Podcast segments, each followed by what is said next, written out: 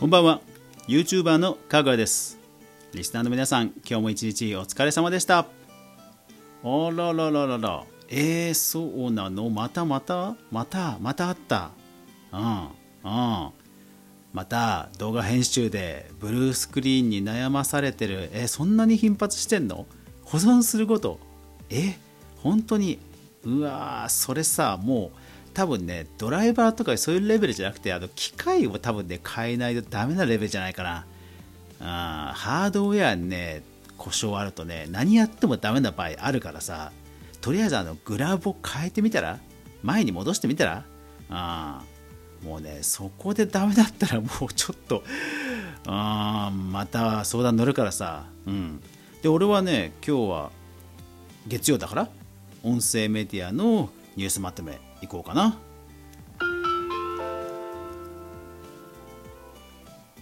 かぐわ飯。この番組は YouTuber であるかぐわが YouTube 周りの話題やニュース動画制作の裏話をゆるりとお話しするラジオ番組です。月曜日や音声メディアのニュースまとめそして土曜日は YouTube 関連のニュースまとめをお届けしています。ぜひ皆さんフォロー登録よろしくお願いします。さて、今週の音声配信メディアのニュースまとめですね。10月、2020年10月第1週、9月28日から10月4日までに見つけた、音声メディアの関連ニュースを見ていきましょう。さて、今週のピックアップなんですが、今週は、えー、っとウェブ、ネットではなくて雑誌ですね、えー、雑誌でちょっとトピックがありました。日経トレンディさんえ、11月号本日発売。木村拓哉さんの表紙が目印です。関東特集はラジオ。2000人超のアンケートをもとにした好きなラジオランキングなど必見ですと、えー、日経トレンディさんの公式ツイッターよりと。はい。えー、紙媒体でもね音声メディア取り上げられてるなと思って早速買ってみました。ただただですよ。やっぱりねラジオって書いてあっただけあって8割方ラジオの 話題でした。まあ、ラジオラジコですかね。で、まあ、2割ぐらいはいわゆる音声メディアのことが書いてあって、えー、Amazon の Audible、 audiobook.jp、それから最後にちょこっと Voicy とラジラジオトークが出てたという感じでしたね。まあ気になる人はぜひね、コンビニとかでも売ってると思うので見てみてください。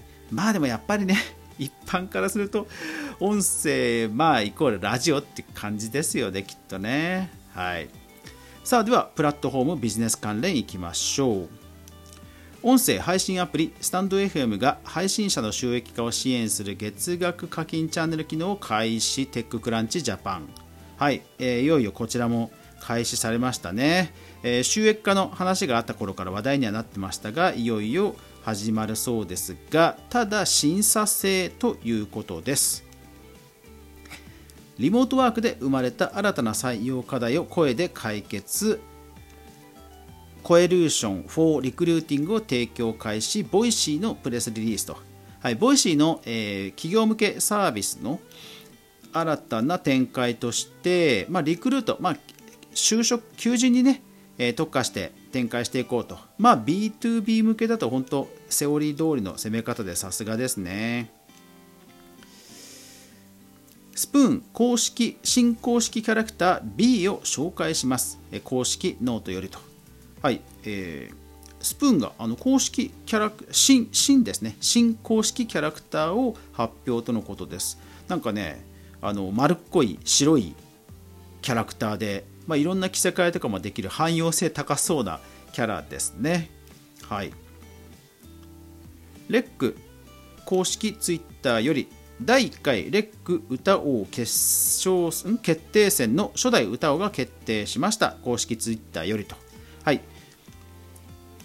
あの、ライブダム、ライブダムのあのカラオケのね、ライブダムとコラボした企画の、えー、歌王選手権決定戦はい、これ優勝者が決まりました。とてもね可愛らしくて透明感のある歌声の方でぜひ皆さん聞いてみてください。いやーでも本当ね音源とぴったり合わせる。うんそれをね収録できるっていうのはねほんとすごい時代になったなと思いますね。えー、公式トークより、はい、ラジオトーク。Amazon Music に誰でも配信できるようになったよ。公式 Twitter よりと、はい。まあ、あの RSS でね対応しているラジオトークなんで当たり前といえば当たり前なんですがただあの公式ヘルプにねちゃんとねその辺のところを書いてきて開出されていたというところでピックアップしました。Twitter の音声ツイート機能がより多くの iOS ユーザーへ開放 iPhone マニアよりと、えー、私の Twitter にはまだ来てなかったんですけどあの音声ツイートあのまだまだ展開あの止まってたわけじゃないんですね。ただアクセシビリティとかの団体とかからいろいろ言われてるらしくまあ徐々にということなんですかね。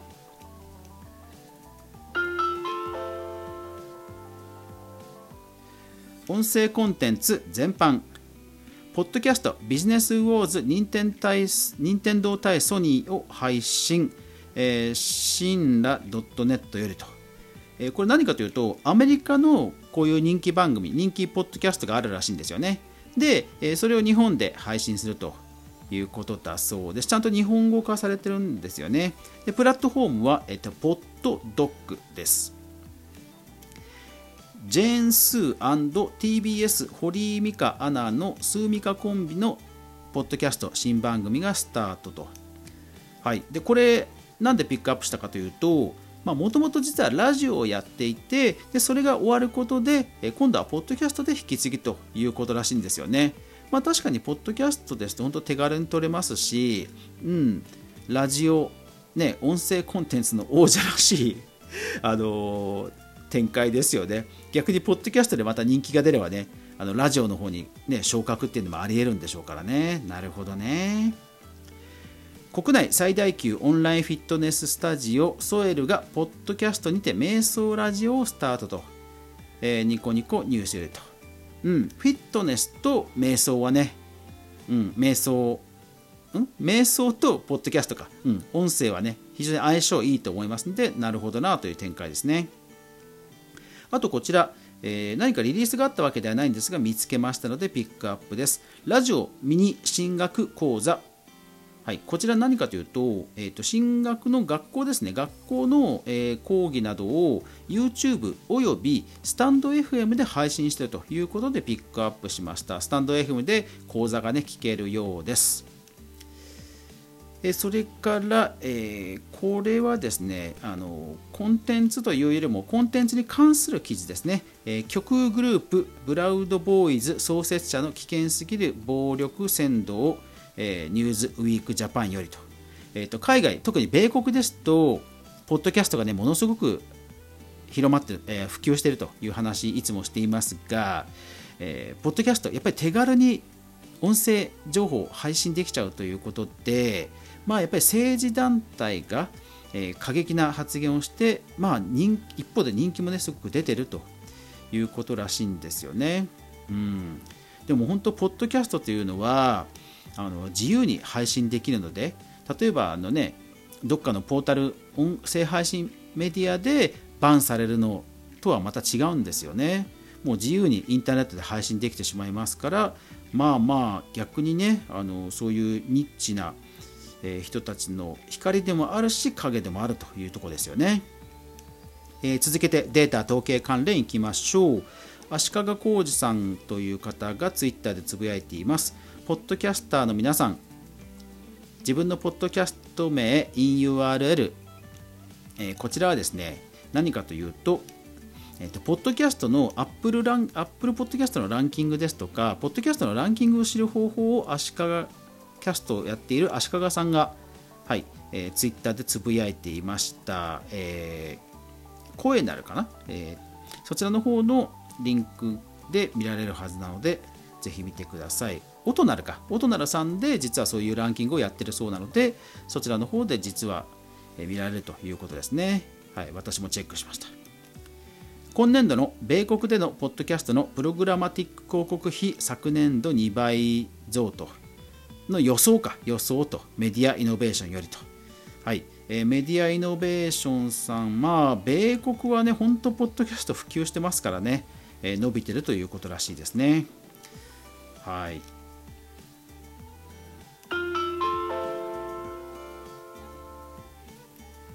さて話は変わって Spotify で人気コンテンツのヒプノシスマイクアニメのテレビ放送がね始まりましたね、えー、私はですね 娘に見ろ見ろと言われて、えー、見ました。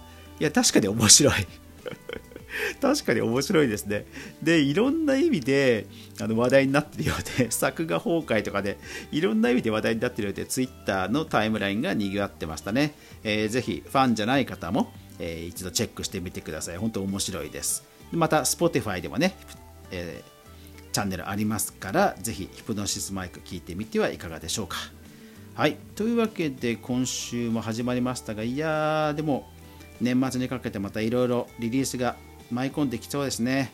あと個人的にはね早くあのラジオトークさんラジオトークさんのあのライブ配信のねアーカイブ化ぜひ 早く実装していただけると嬉しいです。そうするとねこの放送もいよいよあの12分という限界が突破しますのでもうちょっとね突っ込んだ話できるとできるようになると思いますのでぜひラジオトークの皆さん開発頑張ってください。お願いします。はい、というわけで今日も最後までご視聴いただきありがとうございました。やまない雨はない。明日が皆さんにとって良い一日でありますように。そして明日も一緒に動画から未来を考えていこうぜ。おやすみなさい。